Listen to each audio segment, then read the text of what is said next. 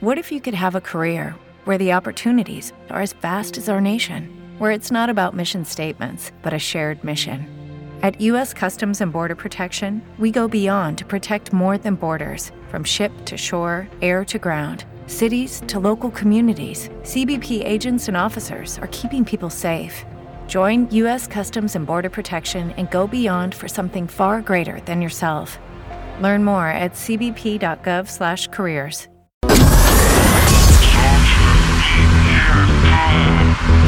Social Media Club. Radio Nerazzurra. Radio Nerazzurra. Social Media Club. In collaborazione con Spazio Inter. Eccoci qua, eccoci qua cari amici di Radio Nerazzurra, Social Media Club in collaborazione con Spazio Inter e oggi con noi c'è Peppe Cervellera. Ci sei Peppe? Buongiorno a tutti, buongiorno, sì ci sono. Un saluto Sì, a tutti i nostri perfetto. anche da casa. Ok, grandissima. Allora, una giornata oggi, martedì 6 ottobre 2020, finalmente, lo possiamo dire, finalmente si è chiuso il calciomercato. Non ne potevamo quasi più. Perché era troppo dentro il campionato, eh, troppo mischiato, ci sono stati dei giocatori che domenica, Darmian poi ne parliamo, era a disposizione del mister eh, del Parma ma era già dell'Inter, insomma delle situazioni un po' al limite. Allora Peppe, so che tra l'altro voi siete state parte integrante dell'ultima giornata de- di calciomercato, ce la vuoi raccontare un po' cosa è successo ieri, cosa ha fatto ieri Spazio Inter?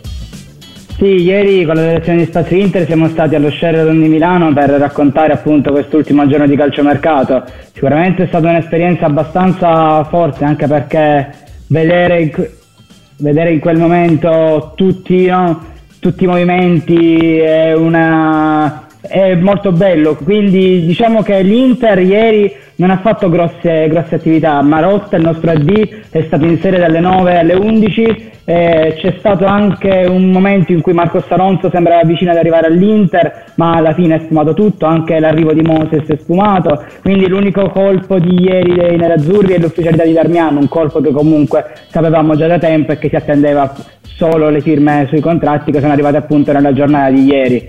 Anche tutte le altre squadre di Serie A si sono mosse, chi più chi meno, la Juve ha piazzato il grande colpo Chiesa, la Roma ha chiuso per Smalling, quindi ieri allo Sheraton c'è stato molto movimento. E in questo movimento tu pensi che in un'era così tecnologica dove una volta eravamo con i fax, adesso siamo arrivati con tutto il possibile e immaginabile, sia ancora necessario questo contatto diretto perché si devono chiudere dentro una stanza a chiacchierare, a parlare?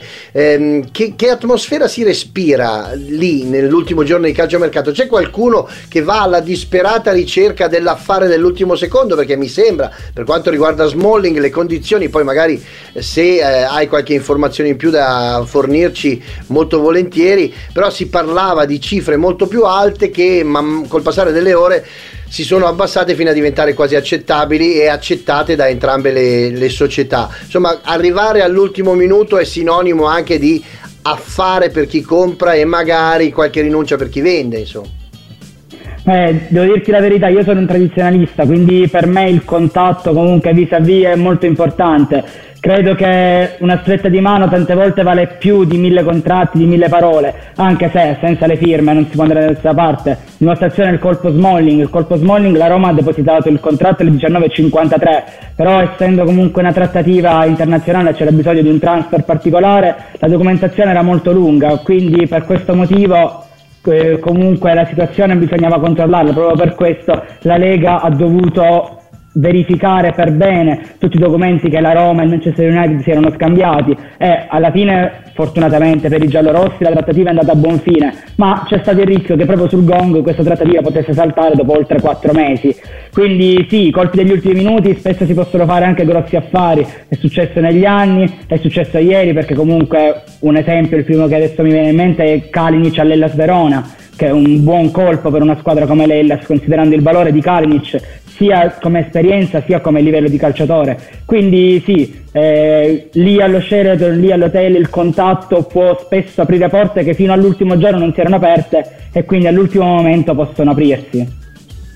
Beh, insomma, diciamo che una giornata come quella di ieri rimarrà memorabile, uno su tutti, voglio ricordare qualche anno fa, tu eri molto giovane, venne quasi lanciato dentro il contratto di Milito, che poi diventò un protagonista del triplete dell'Inter e che fece un po' la fortuna di quell'Inter di quell'anno, perché un Milito così non l'avremmo più rivisto. Ho sentito anche una cosa molto importante che sono state le parole di Marotta che ha raccontato, parlando di questo calciomercato, grandi investimenti non garantiscono il successo e ha suggerito l'Atalanta come un modello modello da seguire, questa notizia la riportate anche voi su Spazio Inter ed è importante secondo te costruire ma partendo probabilmente dalla cantera, nel senso dal proprio vivaio o è più importante cercare di costruire con i colpi avendo degli osservatori particolarmente capaci, insomma dov'è il limite e il confine sottile tra spogliatoio, perdonami, ehm, ehm, cantera, primavera, insomma fase giovanile delle, delle squadre, quanto conta individuare i campioni come fa l'Ajax che li va a pescare eh, ancora giovanissimi e li costruisce pian piano giorno dopo giorno. Secondo te il vero calciomercato si fa ehm, con la propria squadra o cercando con i talent scout di trovare ancora dei, dei, calciatori particolarmente capaci, bisogna avere l'occhio lungo o servono solo grandi, ehm, grandi capitali per poter conquistare scudetti, compi, eh, coppe, insomma servono tanti soldi o ce la puoi fare come ce la sta facendo, sta cercando di costruire l'Atalanta, che opinione hai tu? Guarda, io credo che come in tutti i settori gli eccessi siano sempre sbagliati, quindi non si può puntare solo sul settore giovanile, come non si può fare a meno del settore giovanile. Proprio per questo io sono contentissimo, a mio parere, del, dell'arrivo di Pinamonti, del ritorno di Pinamonti, che comunque è un calciatore che è cresciuto nell'Inter e vederlo finalmente poter calcare i campi di Serie A con la nostra maglia per me sarà un grande piacere perché significa dare fiducia ai giovani Ovviamente il miracolo Barcellona non può ripetersi sempre, saranno poche le squadre nella storia che potranno vincere un triplete con 10 giocatori della cantera come ha fatto il Barcellona eh, nel 2009-2010 con Guardiola, eh, quindi quelli, quelle sono cose irripetibili. L'Atalanta sicuramente, come ha detto anche Marotta, può essere un esempio da seguire perché come fino a ieri hanno venduto eh, ad Utrore a 40 milioni al Manchester United, sicuramente è un colpaccio, hanno venduto Kuluseschi a 40 milioni. Negli ultimi 3-4 anni hanno sfornato tanti giovani che comunque sono andati via a cifre molto importanti e quindi hanno il bilancio praticamente sistemato dai giovani. E questa è una cosa molto importante perché non hanno dovuto fare sacrifici. Tra Kuluseschi e Traoré l'Atalanta ha incassato 80 milioni senza intaccare la loro squadra titolare ed è molto importante quindi sì, fiducia ai giovani, però c'è anche bisogno di andare a prendere, se vuoi vincere, io sono del parere che determinati colpi bisogna farli, c'è bisogno di esperienza, non si può vincere senza esperienza, anche l'Ajax, l'Ajax ha fatto una cavalcata due anni fa in Champions fantastica, però poi gli è mancato quel pizzico di esperienza per poter arrivare in finale, come ha dimostrato poi la rimonta subita dal Tottenham. Lo stesso Tottenham è arrivato in finale di Champions, però di fronte al Liverpool si è trovato una squadra comunque pronta, preparata, giocatori comunque con alle spalle già un trascorso abbastanza importante e ha dovuto cedere. Quindi benvenga ai giovani, bisogna dare fiducia ai giovani, anzi spesso noi italiani diamo troppo poca fiducia ai giovani, eh, però bisogna anche sistemare la squadra con quei colpi che possono farti fare il salto di qualità, che possono essere anche dei giovani, vedi l'Inter con Hakimi che comunque è un classe 98 però è un giovanissimo già di alto livello, quindi lì l'Inter ha fatto un grande colpo, è stata molto, lo, ci ha visto lungo lì Marotta, quindi benvenga questi giovani che hanno già alle spalle un ottimo trascorso, ma mai trascurare la nostra primavera, il nostro settore giovanile. E tra l'altro l'Inter è stata un po' accusata in questa campagna, in questo calciomercato, di aver acquistato e aver invecchiato la squadra, cosa che è molto discutibile perché se vuoi l'ossatura principale dell'Inter, e ti parlo di Lautaro, Hakimi che hai appena citato tu, Barella, Sensi, sono tutti decisamente bastoni, tanto per citare qualche nome, sono molto giovani, ma gli altri, non so, Eriksen, Lukaku non arrivano credo a 27 anni. Insomma, non mi sembra che alla fine eh, la rosa dell'Inter che quest'anno eh, finalmente possiamo parlare di rosa e non di squadra perché vedi che i cambi, i cinque cambi a disposizione del mister, chiunque entri ha comunque un uh, curriculum assolutamente di tutto rispetto. Mi sembra che le sostituzioni quest'anno siano importanti. Tu credi che la mossa di Conte, quella di cercare di costruire una squadra più esperta per evitare eh, problematiche come quelle della finale di Europa League eh, col Siviglia, dove siamo stati sconfitti proprio nell'ambito della nella mancata esperienza, nella mancata capacità forse di vivere determinati momenti. Il Siviglia ne, ne ha vinte, eh, credo, le ultime 200 edizioni dell'Europa League le ha vinte il Siviglia, quindi grande esperienza europea e forse a noi è mancato quel guizzo lì. Tu credi che con gli innesti eh, di quest'anno, cercando di prendere dei giocatori d'esperienza, su tutti abbiamo a disposizione Vidal e Kolarov, eh, pensi che possano aiutare a far crescere emotivamente la squadra e caricarla di, ehm, come posso dire, esperienza emotiva, che forse è quella cosa che ci è venuta a mancare? Beh, io sinceramente credo di sì, io sono molto favorevole agli arrivi di Vidal, agli arrivi di Kolarov, perché comunque anche lo stesso Darmian, Darmian un colpo sottovalutatissimo, però non ci scordiamo che Darmian per anni ha giocato al Trafford, che è uno degli stadi più impegnativi per un calciatore, quindi questi colpi ben venga, perché sono utili, si è visto nella finale di Europa League che comunque è mancato quel pizzico di esperienza che avrebbe voluto farci fare il salto di qualità, si è visto nella scorsa stagione. Però è anche vero che, come hai detto anche tu, l'Inter è stata criticata per avere una rosa eh, di giocatori avanti con l'età, quando invece praticamente la maggior parte sono giovani e questo sinceramente fa anche male per chi legge perché viene data una visione sbagliata dell'Inter in quanto l'Inter sta costruendo un progetto su giovani classe 99 come Bastoni, classe 98 come Achimi, abbiamo Barella, abbiamo Sensi, sono tutti ragazzi giovani. Ovviamente Lautaro, Lautaro è l'esempio più lampante comunque dell'Inter che verrà. Eh, non possiamo però prescindere da, dall'esperienza di Young, dall'esperienza comunque anche di Eriksen che è giovane, Kolarov, Vidal, danno quel qualcosa in più che l'Inter ha dimostrato di aver bisogno perché si è visto nei momenti importanti che è mancato quel carisma, quella personalità che contraddistingue i grandi campioni. E grandi campioni non lo si è solo vincendo, i grandi campioni lo si è con l'esperienza alle spalle, perché Kolarov magari nella sua carriera ha vinto poco, come anche Darmian, però sono giocatori che hanno calcato palcoscenici importanti e quello in uno spogliatoio può aiutare. Quindi ben venga anche che Ranocchia sia rimasto, perché Ranocchia è un uomo spogliatoio importantissimo, come Ausilio l'ha detto chiaramente. Ranocchia magari non sarà un giocatore dalle qualità eccelse, però è un grandissimo uomo, un capitano senza fascia. Quindi ben venga questi giocatori che ti danno quel qualcosa in più e ti permettono di fare il, il salto di qualità dentro prima che fuori. È una cosa fondamentale se una squadra vuole ambire a traguardi importanti. Poi eh, torniamo sul, eh, sul calciomercato perché voglio chiederti alcune informazioni che non ho ben capito, che non riguardano solo l'Inter. Ma volendo scorrere all'indietro il calendario di questi ultimi giorni e tornando alla partita con la Lazio, cosa ti è piaciuto di più e cosa ti è piaciuto di meno di quella partita? Cosa ti ha lasciato l'amaro in bocca di quella partita? Guarda, mi verrebbe da dire nuova stagione, ma le cose non sono cambiate, è sempre la stessa storia. L'Inter in vantaggio, tante occasioni create, partita dominata fino a un certo punto, sprechi le occasioni da gol che hai per andare sul 2-0 e ammazzare la partita, prendi il pareggio e non riesci più a vincerla. Quante volte nella scorsa e nelle altre stagioni abbiamo visto questa situazione. Quindi sicuramente resta l'amaro in bocca perché quel tiro di Lukaku che ha sfiorato il palo, quel tiro di Lautaro che sembrava gol, io avevo quasi esultato. Poi subire quel pareggio di Milinkovic per un errore comunque di posizionamento di un Perisic che fino a quel momento aveva fatto bene, soprattutto in fase offensiva, sicuramente fa male. Poi non siamo neanche riusciti a gestire bene l'uomo in più, che sicuramente qualcosina potevamo farla.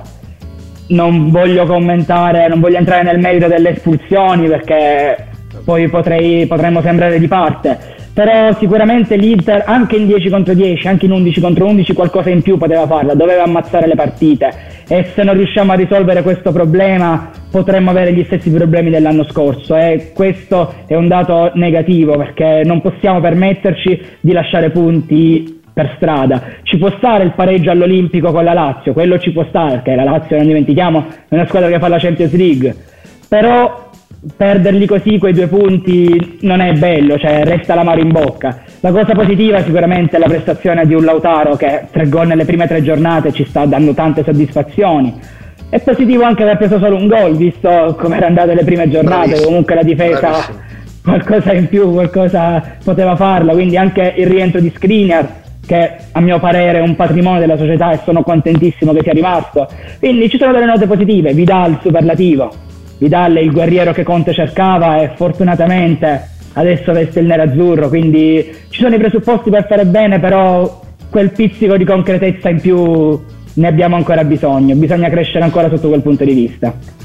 Eh, adesso manca qualche secondo, poi dobbiamo andare in pubblicità, però ti lancio questa, questa, sensazione. Il fatto di non aver fatto giocare determinati calciatori come Skriniar, secondo te non era un po' dettato dal meccanismo della compravendita dei calciatori? Era quasi praticamente col Tottenham, venduto al Tottenham, quindi magari è stato chiesto a Conte di non far giocare Skriniar, cioè una sorta di ehm, patto non scritto e non detto perché ci sono stati dei giorni in cui, vabbè, naturalmente Conte giustamente non ha parlato di calciomercato e diceva no, non è un compito mio, dovete parlare con i dirigenti, ma secondo te c'è anche in tutto questo silenzio da parte di Conte un silenzio indotto, nel senso tu scegli i calciatori che per te sono fondamentali, che non possiamo assolutamente cedere e gli altri, anche se ti piacerebbe tenerli, dacci la possibilità di piazzarli perché probabilmente c'è anche un discorso di,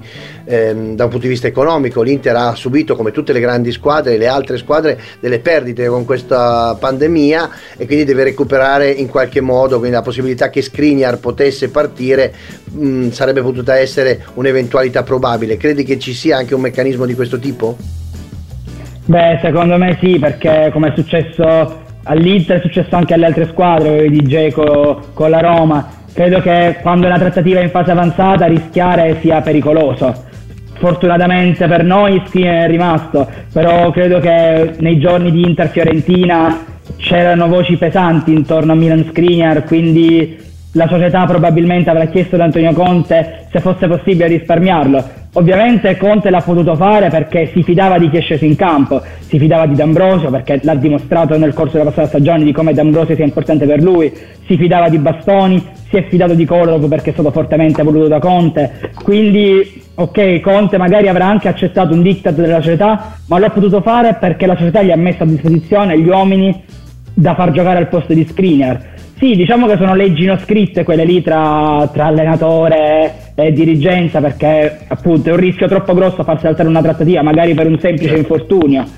Però tornando indietro sì ci è andata bene, abbiamo portato i tre punti a casa, ma magari con Skriniar in campo la partita sarebbe andata diversamente. Quindi teniamoci tre punti e cerchiamo di, far, di costruire questa squadra anche intorno a Skriniar perché Skriniar è un patrimonio della società e bisogna valorizzarlo perché gli allenatori possono cambiare, ma determinati giocatori restano per fare la storia. Skriniar ha dimostrato di tenerci la nostra maglia ed è importante che negli anni Minalski arrivi magari anche a indossare quella fascia di capitano che ha dimostrato tante volte di desiderare. Quindi la speranza è che Skriniar possa scrivere la nostra storia. E allora su queste bellissime parole riprenderemo il ragionamento sul calciomercato delle cose successe, delle quelle non successe, soprattutto per quanto riguarda l'Inter. Non andate via, restate con noi, Social Media Club, insieme agli amici di Spazio Inter. Peppe, a tra poco, torniamo prestissimo, restate lì. Social Media Club. Sempre qui Social Media Club insieme agli amici di Spazio Inter. Oggi è una giornata il giorno dopo, the day after, finalmente 6 ottobre 2020, sono le 11 e 28 minuti. Siamo arrivati alla quiete dopo la tempesta. Io proprio con Peppe eh, volevo parlare con lui di questo campionato, de, scusate, questo calciomercato dentro il campionato, chiedo scusa. Che voto dai al mercato dell'Inter? l'Inter in questa, uh, in questa fascia di, di, di, di calciomercato? Voto complessivo, dai. Guarda, voto complessivo un 7,5-8 perché l'Inter ha fatto un buon calciomercato Magari potevamo aspettarci il colpo last minute sulla fascia sinistra, però io credo che se Conte si sia, abbia accettato di tenere Perisic è perché Conte in Perisic ci crede, lo vede bene su quella fascia. Alla fine a destra c'è Hakimi che sarà il titolare indiscusso, ci sono Darmian e D'Ambrosio che comunque lì ci possono giocare, c'è Young che ci può giocare. Quindi ok, è mancato quell'esterno sinistro perché magari portare Marcos Alonso e Emerson Palmieri all'Inter sarebbe stato quel quid in più che avrebbe dato magari la spinta finale per essere lanciati verso quel tricolore che tanto sogniamo e che nessuno mai nominerà. Però un sette e mezzo pieno all'Inter se lo merita, i nostri dirigenti hanno fatto un ottimo lavoro. Io ti voglio pi- punc- puncicare un po', ti voglio puncicare un poco, ma Perisic ti piace o pensi che la sua fase copert- di copertura sia scarsa? Ammettiamo che non sia stato proprio il massimo il suo intervento per, per il gol subito, insomma, mi piace davanti ma mi fa un po' paura da, dalla metà campo in giù, no? Non hai la stessa sensazione tu? Allora, ti dico la verità, io in Perisic esterno tutta fascia ci ho sempre creduto, ci credevo l'anno scorso e ci credo ancora di più quest'anno. Sicuramente ha tanti limiti, ha tanti aspetti su cui lavorare, ma chi meglio di Conte può migliorare questi suoi limiti. Se, se, lui l'ha tenuto è perché ha visto dei possibili margini, ha visto anche l'impegno stesso del calciatore, quello fa tanto, eh, perché puoi essere anche il difensore più forte del mondo, ma se non ti impegni la tua fase difensiva non sarà mai all'altezza. Quindi se Perisic dimostrerà l'impegno che ha dimostrato in queste prime partite, Conte potrà fare su di lui un buon lavoro e avere un esterno a tutta fascia come Perisic non tutti possono permetterselo. Non dimentichiamoci la stagione passata di Perisic, ha vinto tutto col Bayern Monaco, non dico da protagonista ma quasi. Quindi Perisic può dare il suo apporto anche in termini di quell'esperienza che parlavamo prima, perché una, una, lui ha fatto una stagione in cui è cresciuto molto quindi benvenga, benvenga la volontà soprattutto di Perisic, sperando che tutti gli altri componenti della rosa dimostrino la stessa volontà che sta dimostrando Perisic in queste prime uscite. Secondo me quello che hai appena detto Peppe è straordinario, è straordinariamente azzeccato. Credo che eh, l'annata scorsa abbia combinato, l'annata scorsa, due mesi fa, maledizione, con questo Covid abbiamo smesso, abbiamo smesso da 20 minuti l'altro campionato. Eh, però sì, effettivamente quello che hai detto è assolutamente vero. Perisic si è eh, dimostrato all'altezza della situazione in una squadra che è il Bayern, non con tutto il rispetto il Benevento, cioè una squadra a livello mondiale credo che possiamo mettere tra i primi 5 se non primi 4 club del mondo ed è stato ha avuto un peso specifico abbastanza importante. E questo avrà fatto probabilmente cambiare idea a Conte nei, nei suoi confronti. E speriamo che eh, possa crescere. Mi fa sempre paura. Spero sempre che l'intelligenza tattica di Conte metta un Perisic là davanti e un Kolarov subito dietro per proteggere il buon Bastoni dalla stessa parte. Creare un tris eh, di formidabili fuoriclasse per cercare di proteggere quella fascia che l'altro giorno con Lazzari è stata un po' martoriata se non, se, se non ricordo male perché facevano un po' quello che volevano da quella parte i giocatori della Lazio senti adesso io ti propongo qualche nome e tu mi dici perché sì, perché no, cosa è successo? Uno su tutti, Nainggolan perché no? È stata una decisione della, scusa, della dirigenza di ehm, proprio Zanghi in persona o probabilmente c'è stato qualche incartamento sbagliato? Cosa è successo? Allora, bisogna dire che Nainggolan era già a Cagliari, sostanzialmente lui era già in Sardegna. Soltanto che Giulini, il Cagliari lo volevano gratis. d'alba allo stand 4. Scusi, sono in fiera. Ma non ho chiamato il ristorante? Sì, certo.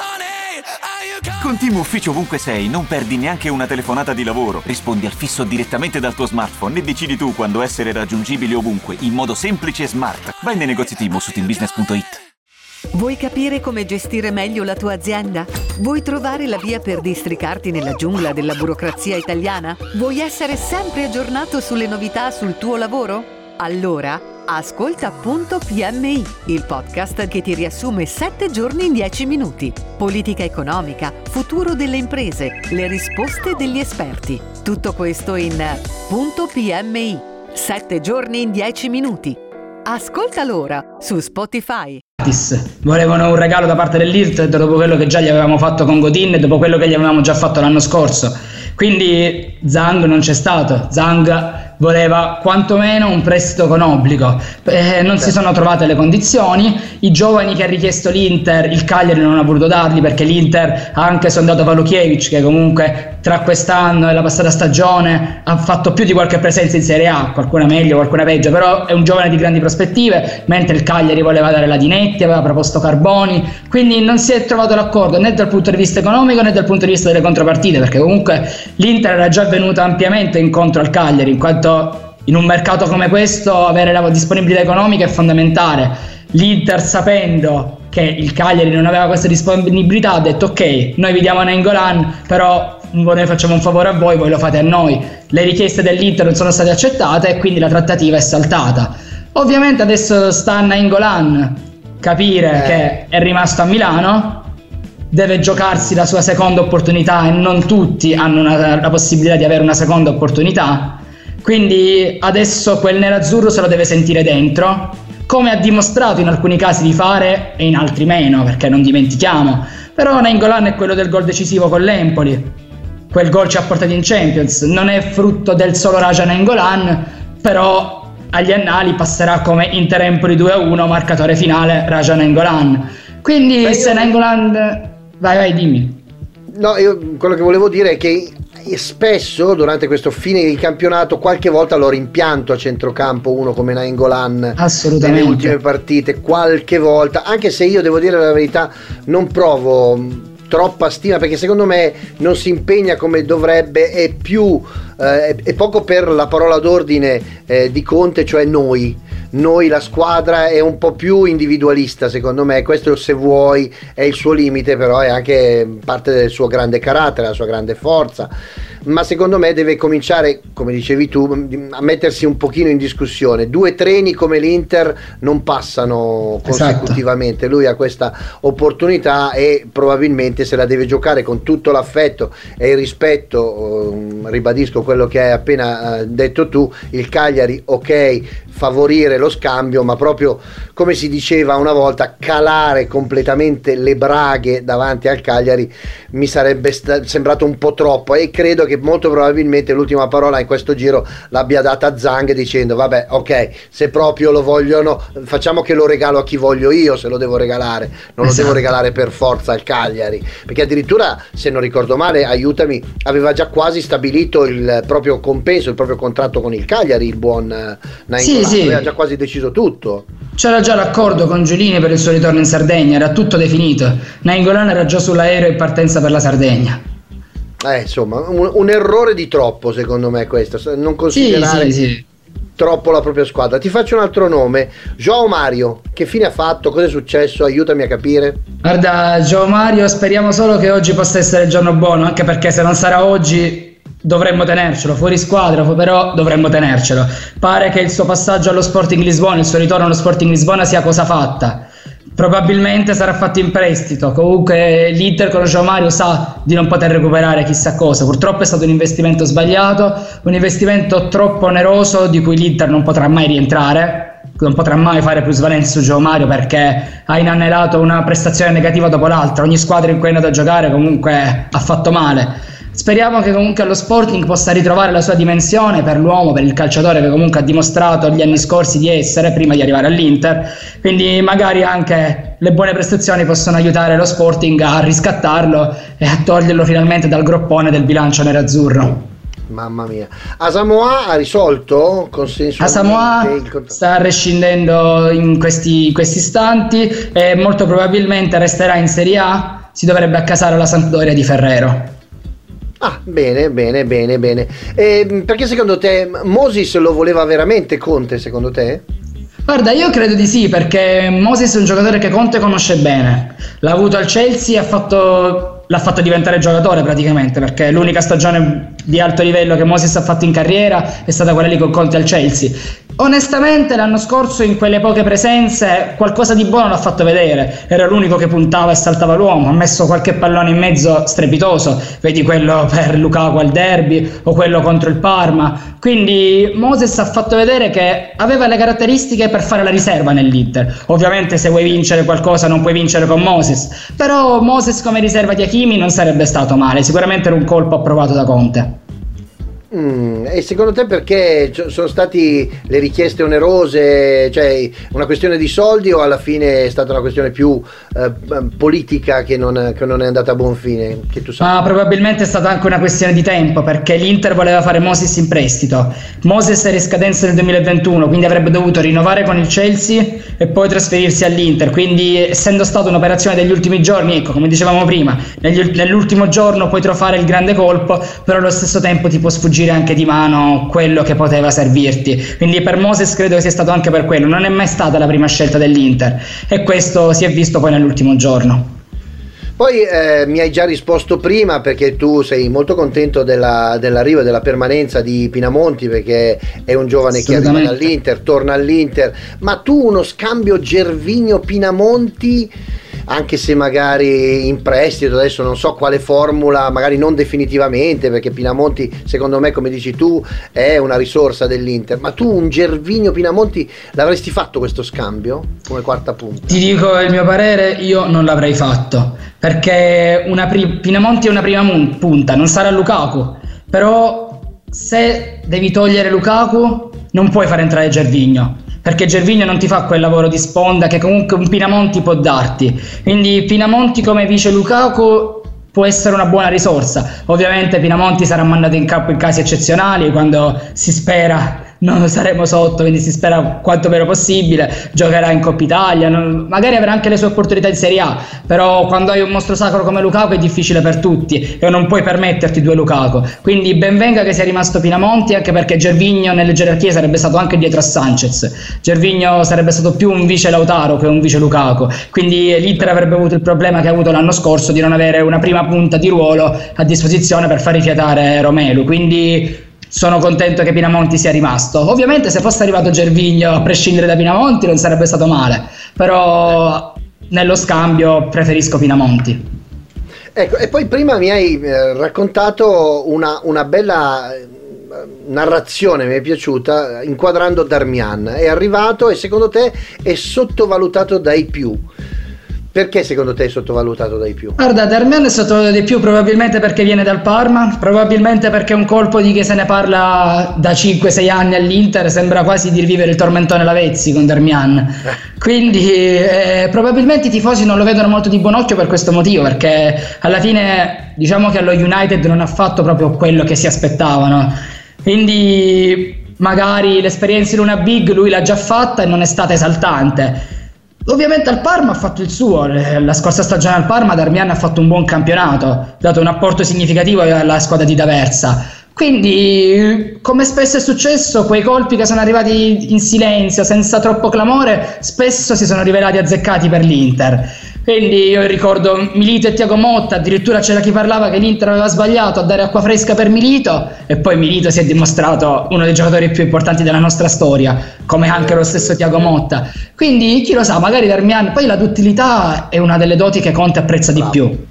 E Darmian può giocare centro-destra, centro-sinistra, a tutta fascia a destra e a sinistra, può fare anche il centrale in casi di emergenza, è bravo di testa, è bravo con i piedi, non è un fenomeno, però è un giocatore che dà anima e cuore per la maglia che indossa e l'Inter ha bisogno degli uomini prima che dei calciatori. Allora, diciamo che è un D'Ambrosio 2, la vendetta, potrebbe essere così, dai. Però Danilo D'Ambrosio non si eh, cambia con so, nessuno. Lo so, D'Ambrosio lo so, lo so. D'Ambrosio ti, ti, sto toccando sul vivo perché anche per me D'Ambrosio è sempre D'Ambrosio. E su questa meravigliosa immagine di un D'Ambrosio che corre dall'anima sempre per tutto per questa maglia che lui adora dal primo al, al, 90, al 98 minuto al 140 minuto. Fossero andiamo in così. pausa. Eh, infatti andiamo in pausa ci vediamo tra pochissimo. Restate qui Social Media Club Spazio Inter qui Radio Nerazzurra tra poco Social Media Club. Alcuni calciatori vengono ricordati per le loro imprese, altri invece per le loro imprese mancate. Ascolta i nostri podcast dedicati ai bidoni e rivivi i momenti che sarebbe meglio dimenticare. Scopri la nostra serie bidoni e tutti gli altri podcast su Spotify, Apple Podcast e Google Podcast i podcast di Radio Nerazzurra. Emozioni da ascoltare. Radio Nerazzurra, Social Media Club, oggi ospiti qui come tutte le settimane gli amici di Spazio Internet, la persona di Peppe Cervellera che devo dire la verità io ti voglio fare i complimenti perché mi piace il tuo Grazie. approccio così bello, vivo, istantaneo e voglio provare a farti una domanda non per metterti in difficoltà ma perché mi piace una tua opinione, così extra Inter perché mi piace anche eh, ragionare un po' di tutto quello che ci circonda. Te ne faccio due. La prima è cosa ne pensi di Kalinic al Verona? Come, una bella, una bella mossa. Ti, cosa ne pensi? Guarda, Kalinic al Verona potrebbe rivelarsi un colpaccio. Perché il Verona è una bella squadra, una squadra solida dietro, concede poco, nonostante abbia cambiato molti interpreti in questo inizio di stagione ha fatto vedere già delle belle cose. Avere Kalinic magari all'Atletico, così come al Milan, non ha trovato quella dimensione adatta a lui, non ha saputo forse reggere la pressione. Però Kalinic all'Ellas Verona può essere un colpaccio, perché Kalinic eh. può essere un grande attaccante. Quindi Kalinic all'Ellas, se già l'Ellas era una squadra difficile da affrontare in difesa, adesso lo sarà anche in attacco.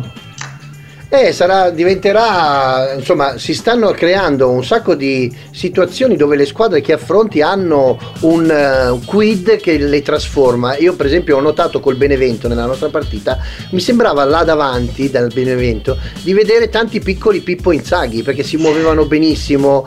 E, e, infatti è stato per qualche errore di troppo che non sono arrivati facilmente al 5 a 4 a un certo punto perché la partita è venuta a 5 a 3 ma non, a 5-2, ma non era, non, è, non era, così impossibile che loro facessero un altro paio di gol, eh, devo dire la verità, perché là davanti secondo me Pippo Inzaghi li ha saputi mettere e, e schierare in un certo modo, quindi le squadre cuscinetto da 96 gol non lo so, non lo so se ce ne saranno più quest'anno e l'arrivo di Kalinic al Verona, che eh, tra l'altro secondo me è, lo metto tra quelli bravi, è un bel regalo per l'allenatore, insomma, mi sembra probabilmente ha offerto la cena a tutti l'allenatore ieri sera. Perché... Sì, magari è un regalo che Setti ha fatto all'allenatore anche in virtù della passata stagione dove l'Ellas Verona ha fatto una grande stagione. Quindi Juric se l'è anche meritato, anche perché ha perso Kumbulla, ha perso Rachmani, ha perso Pessina, ha perso Amrabat, quindi se lo meritava Juric un bel colpo. Vero, vero, vero, vero, vero. La sua prof- professionalità va sempre premiata. E entriamo in un altro ambito, se ne sta discutendo, se ne parla, voglio proprio la tua opinione, però da, da, da tifoso o comunque da es- appassionato di calcio, Juve Napoli, dimmi tutto quello che ti passa per la testa per questa situazione. Cosa, cosa, ti ha dato fastidio? Cosa non ti è piaciuto? Come l'avrebbero dovuta gestire? Raccontami un po' di tuo, dai, vai Peppe. Allora, Juve Napoli, Juve Napoli a mio parere l'errore si trova a monte, l'errore è alla base del protocollo, perché se è vero che la Juve merita questo 3-0 a tavolino perché se c'è un regolamento va rispettato come l'ha rispettato la Juve, l'ha rispettato il Milan a cui manca Ibrahimovic, l'ha rispettato l'Atalanta, l'ha rispettato il Sassuolo che sta giocando senza Bogà, quindi non vedo perché il Napoli non debba rispettarlo. Ovviamente il problema è alla base perché anche con un solo contagio è difficile isolare tanti giocatori, tante persone. Vedi il Genoa, il Genoa il venerdì aveva un contagiato, il sabato ne aveva due, il lunedì ne aveva 15 perché purtroppo la fase di incubazione del Covid è dai 2 ai 5 giorni, quindi anche Lazio-Inter ieri io ho sempre il dubbio che Lazio-Inter fra qualche giorno potrebbero avere dei contagiati perché la Lazio ha giocato con l'Atalanta, l'Atalanta ha dei contagiati e Toloi era in campo mercoledì sera a Roma. Quindi Toloi ha avuto contatto con i giocatori della Lazio che hanno avuto contatto con i giocatori dell'Inter. Purtroppo è un circolo che, da cui non sappiamo come uscirne. Io credo che la, l'errore sia alla base del protocollo, ma ciò non toglie che il Napoli e De Laurentiis sarebbero dovuti partire per Torino e sarebbero dovuti scendere in campo. Magari avranno anche lanciato un grosso segnale. Ok, ok, però ti, ti fermo un attimo, non per interromperti, ma perché voglio. Ma secondo te che convenienze avrebbe avuto De Laurentiis a non partire? Perché rischia la penalizzazione e il 3-0 a tavolino. Quindi, oltre a non fare un punto in campo, nemmeno uno, rischia probabilmente un punto o più di penalizzazione. Per, quindi il fatto di non partire è dipeso proprio dalla richiesta del, eh, dell'ASL di non farli partire.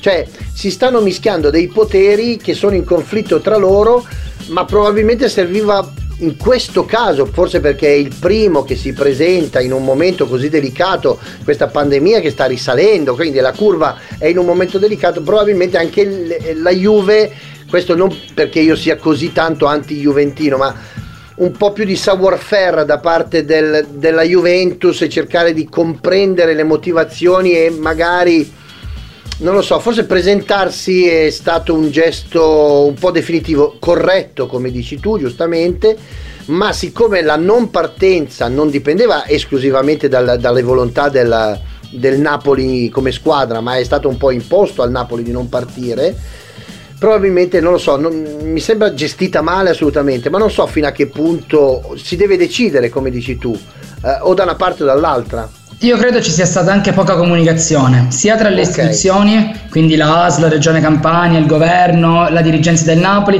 ma anche tra lo stesso De Laurentiis e Agnelli, perché se è vero quello che ha detto Agnelli, che De Laurentiis gli ha mandato un messaggio, diciamo che una situazione del genere non la puoi risolvere con un messaggio. Andrea Agnelli non poteva fare altro che dire noi siamo la Juve, noi rispettiamo le regole e noi scenderemo in campo. Quindi ci sta che Andrea Agnelli abbia fatto così. Magari De Laurentiis, se si fosse posto in un altro modo e se non avesse fatto perché magari nella situazione ha pesato anche la situazione passata di De Laurentiis, il fatto che lui sia andato alla riunione di Lega senza aver aspettato i risultati del Covid. Magari Agnelli, come gli altri presidenti di Serie A, erano già infastiditi dalla persona, okay. quindi Agnelli non c'è stato neanche a scendere a, com- a compromessi, perché anche la Juve aveva dei tesserati positivi eppure si è presentata. Quindi certo, certo la comunicazione eh, insomma, forse è mancata. Non è, non è, non è, fa- è di qualche ora fa la, anche Paolo Dalpino è positivo al Covid, giusto? Eh, quindi ormai sta accogliendo un po' tutti. Bisogna saperla gestire perché bisogna far andare avanti il campionato. Per forza, certo. non si può fermare di nuovo, anche per dare un segnale agli italiani. Gli italiani hanno bisogno di tifare, di esultare, perché è una delle poche cose che fa stare il calcio, fa stare bene tutti. Quindi gli italiani hanno bisogno di poterti fare la propria squadra. Certo, io leggo vo- sulla vostra pagina, di, sul vostro sito di Spazio Inter, eh, Spadafora che dice giusto rinviare Napoli-Juve era meglio una soluzione condivisa. Poi aggiunge da valutare playoff e playout. Tu come, come, come, la vedi quest'idea dei playoff e playout in questo periodo? Non lo vedo già che la tua faccia Assolutamente eh, si, sta, no. si sta scurendo in una maniera incredibile. Sei proprio contrario, eh. nel senso che bisognava deciderlo fin dall'inizio, un cambiamento in corsa non è possibile, o proprio tu piuttosto fermi il campionato e ce lo rigiochiamo l'anno prossimo? No, io sono proprio contrario ai playoff perché se avessimo seguito la strada dei playoff, probabilmente adesso avremmo una Lazio campione d'Italia Lazio che poi è arrivata quarta alla fine del campionato. Quindi io credo che la strada dei playoff non sia una strada del merito. Eh, la meritocrazia deve essere importante perché tu, come succede anche in Serie B, quante volte è successo che la squadra è arrivata ottava in campionato magari è salita in Serie A e non credo sia la cosa più bella del mondo perché chi è arrivato terzo ha fatto un campionato di alto livello per arrivare terzo, poi magari si vede dal, scavalcata dall'ottava in classifica. Quindi io credo che i playoff non siano una soluzione più adatta. Ovviamente in caso di emergenza tutto può essere adatto, però ci potrebbero essere strade alternative ai playoff eh, e non quella, non è per me la strada opportuna. Forse la strada opportuna potrebbe essere vivendolo un po' più da un punto di vista cestistico, come nel basket, dove i playoff sono un pochino diversi, se non ricordo male, no? Sì, però no, non mi attira comunque quell'ipotesi. Non mi attira, non mi attira, proprio perché, come ti ho detto, avremmo potuto avere una Lazio campione d'Italia quando non sarebbe stato in grado di reggere il confronto né con la Juve né con l'Inter e l'Atalanta.